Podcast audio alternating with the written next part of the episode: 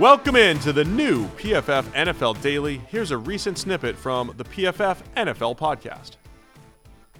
I didn't tell you about this, but Brandin Cooks being traded to the Dallas Cowboys and uh, Chauncey Gardner Johnson getting signed by the Detroit Lions, I think are the most notable news items. Mm-hmm. But we could cover those quickly, and then we'll um, we're gonna fire up the PFF mock draft simulator and just uh, pick some players. One of the millions of people doing that today.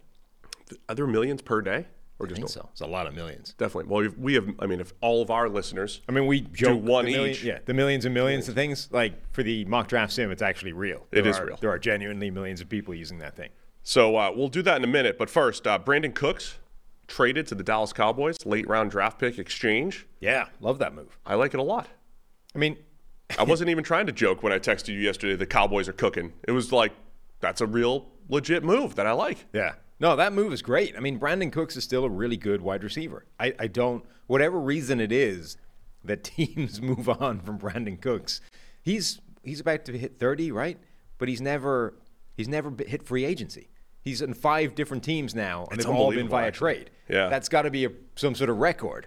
Um, so whatever it is that causes teams to bail on Brandin Cooks and go in a different direction, or simply cash in, it, it's not because he isn't a good football player. He's really good consistently in whatever offense he's put in, and Dallas doesn't need him to be a number one. Dallas already has that. They need him to step in and be what Michael Gallup wasn't last year, coming off injury, and that lets Michael Gallup be, you know, a, a less uh, important or less uh, burdened part of that offense. The whole thing should be better. Is this what happens once you get rid of Zeke? You can get a, Yeah. a real playmaker in there. Um, this is the right move for Dallas.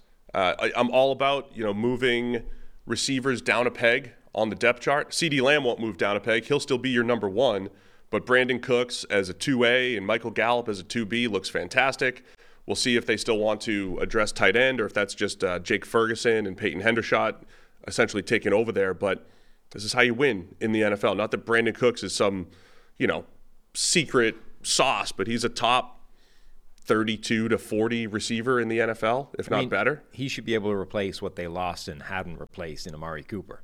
Like Yes. a, a legitimate, you know, maybe not the number one, but a guy that absolutely takes some focus off the number one, lets everything else be better. Yeah, I guess the only question about Cooks is this, you know, is he dropping off a little bit as we get later in his career? I don't think so. Again, you you mentioned he's been everywhere. He was with the Saints for 3 years, Patriots for a year, Rams for 2, Texans for 3. He's he's produced everywhere. Most of the time he had a pretty good quarterback, but he handled, you know, less than stellar quarterback situations with the Texans over the last couple of years and um, he can, you know, pretty much win at every level of the field. He's a good player. Yeah, he's So- still only 29. He'll be 30, you know, uh, not in the season, I don't think, but maybe at the end of it. When is his birthday? Yeah, why don't you look that up? I will. And then uh, Chauncey Gardner Johnson going to the Lions. I, I feel like every year there's at least one team. I'm not saying they're following our blueprints, but like when you look back at what they've done, it just it's, it's like, man, if I had the opportunity to do things, I I would replicate that. I would do something very similar.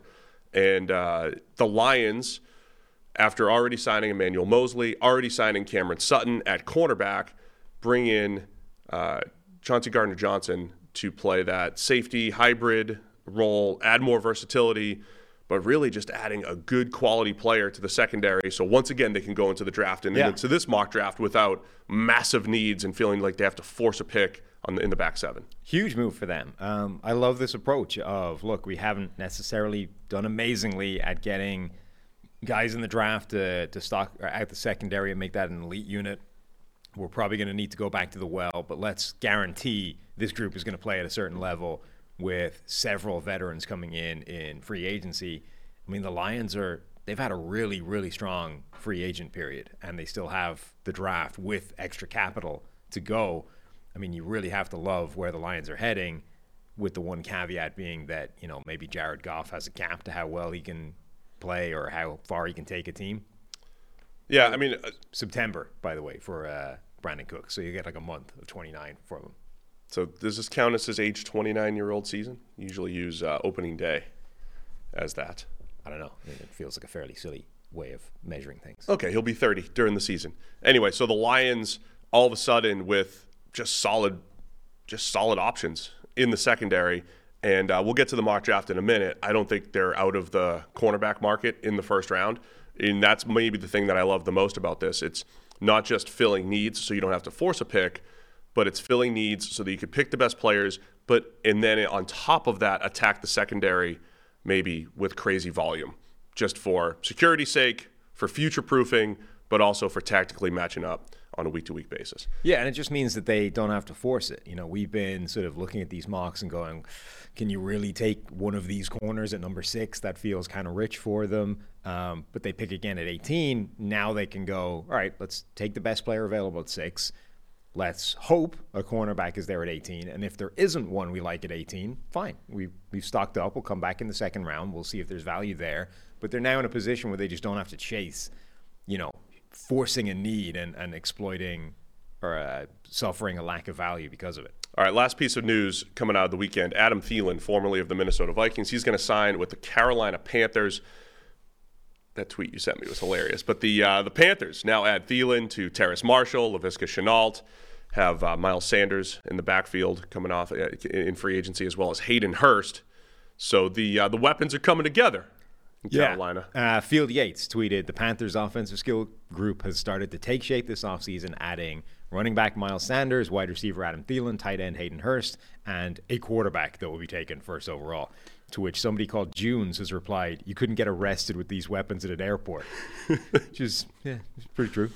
Which is pretty pretty hilarious. Yeah. But uh, so I laughed, I chuckled. Um, I don't think it's necessarily because the Panthers are doing a poor job. I think you know they they gave up their they had to give up DJ Moore to go get pick number one, and this is what they're left with. I think Adam Thielen still has enough left in the tank to make an impact. Maybe a three-year deal, uh, you know, might be a little a little rich for him.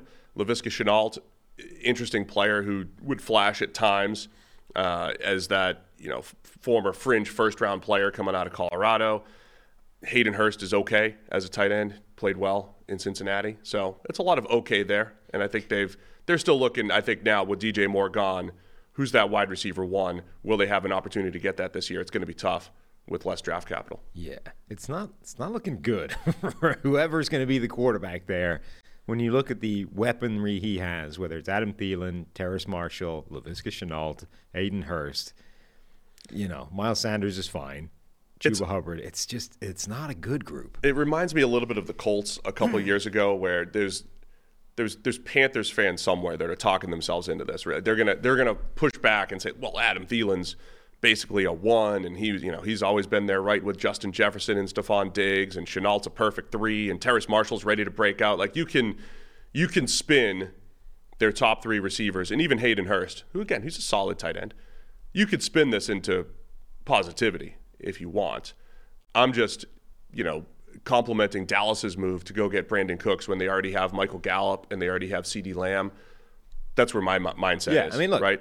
There was a period where Adam Thielen was, I think, vastly underrated and was kind of one to one A with Stefon Diggs.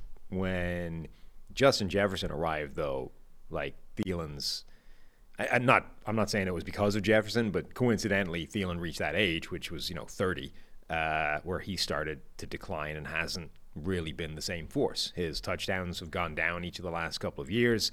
Um, his yardage and, and kind of uh, general production has plateaued a little bit, and his effectiveness in terms of yards per route run has gone down each of the last three years. He's just reached the age now where he isn't the player he used to be, which is fine. Like he's had a great career, but you're now buying into that as Carolina for you know multiple years and thinking, I mean, I don't see a turnaround in that.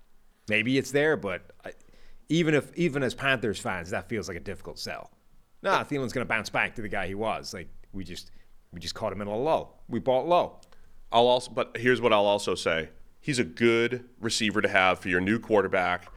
I think the Panthers, because of the investment to go get a quarterback, should look at this as a multi-year rebuild. You can't fix everything in one year. You have to go get the quarterback first.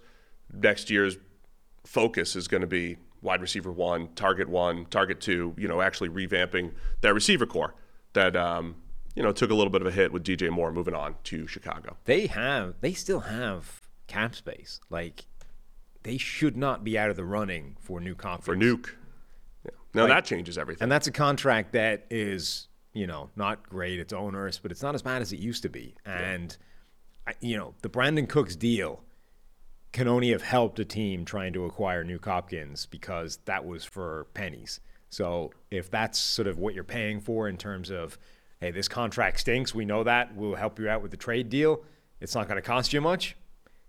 Like Carolina only has crappy picks left, so throw one of them towards Arizona for Nuk. I'm, I'm not trying to overrate just what that does, though, right? You one move, Right. Like DeAndre Hopkins moves Thielen to his more comfortable wide Yes. receiver two spot. It moves Shenault to more of a gimmick player. It moves Terrace Marshall to less pressure, a three who could break out and eventually overtake Adam Thielen. Now you've got four receiver pieces there, all because you have one Nuk Hopkins, who, assuming he hasn't lost a step, is still a top ten caliber receiver. And by the way, a lot of Panthers fans hate that concept because they're like, oh, why would you? It's a win now move for a team that's looking to the future. Like, yeah, but in order to get to the future, the quarterback that you're about to draft number one overall or wherever in the top five if you trade again, that guy needs some sort of chance to survive. Like, we've just seen how hard it is for several quarterbacks. If you have a terrible situation with nobody to throw to, you might ruin that guy's career before you get to the future. So